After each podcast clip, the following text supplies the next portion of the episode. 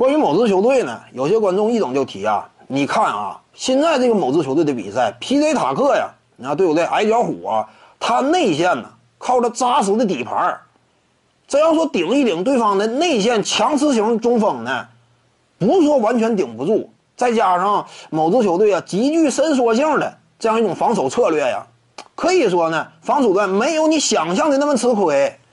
这一套五小阵容啊，尤其这个考文顿呐，封盖目前打的也极为亮眼。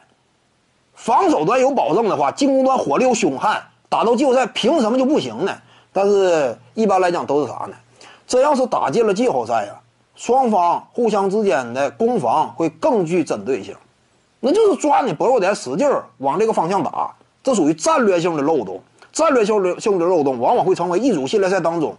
重点的攻防所在，你比如说啊，某支球队，他当下呢内线缺乏十足的护框能力，你说靠这个考文顿呢一直在那支撑啊，那是不现实的。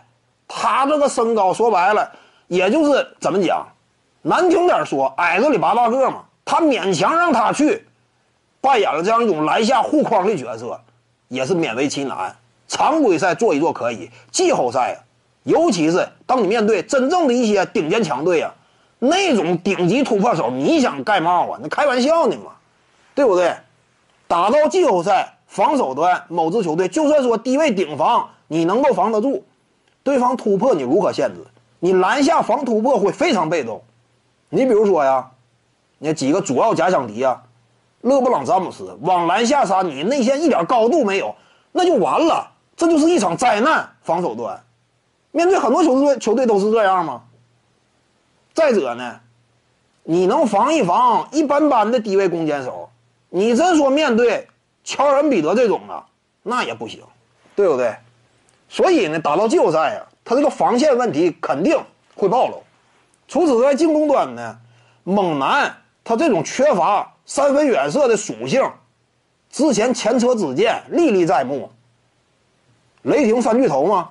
后三巨头安东尼、乔治以及猛男呢，打的多累！一到季后赛当中，对方关键时刻一放空猛男，你这块很难完成终结。你把球交给其他人手里啊，交给保罗·乔治手里啊，他会面对大量的夹击与协防，很难处理球。就算勉强处理，效率也不高。所以说，给猛男呢频繁打铁，因为他远射这块确实水准不够嘛。一旦说猛男大量的开始投中距离了。这个往往呢也是掉进了对方设置的陷阱，因为猛男他的中距离啊效率也没有想象的那么高。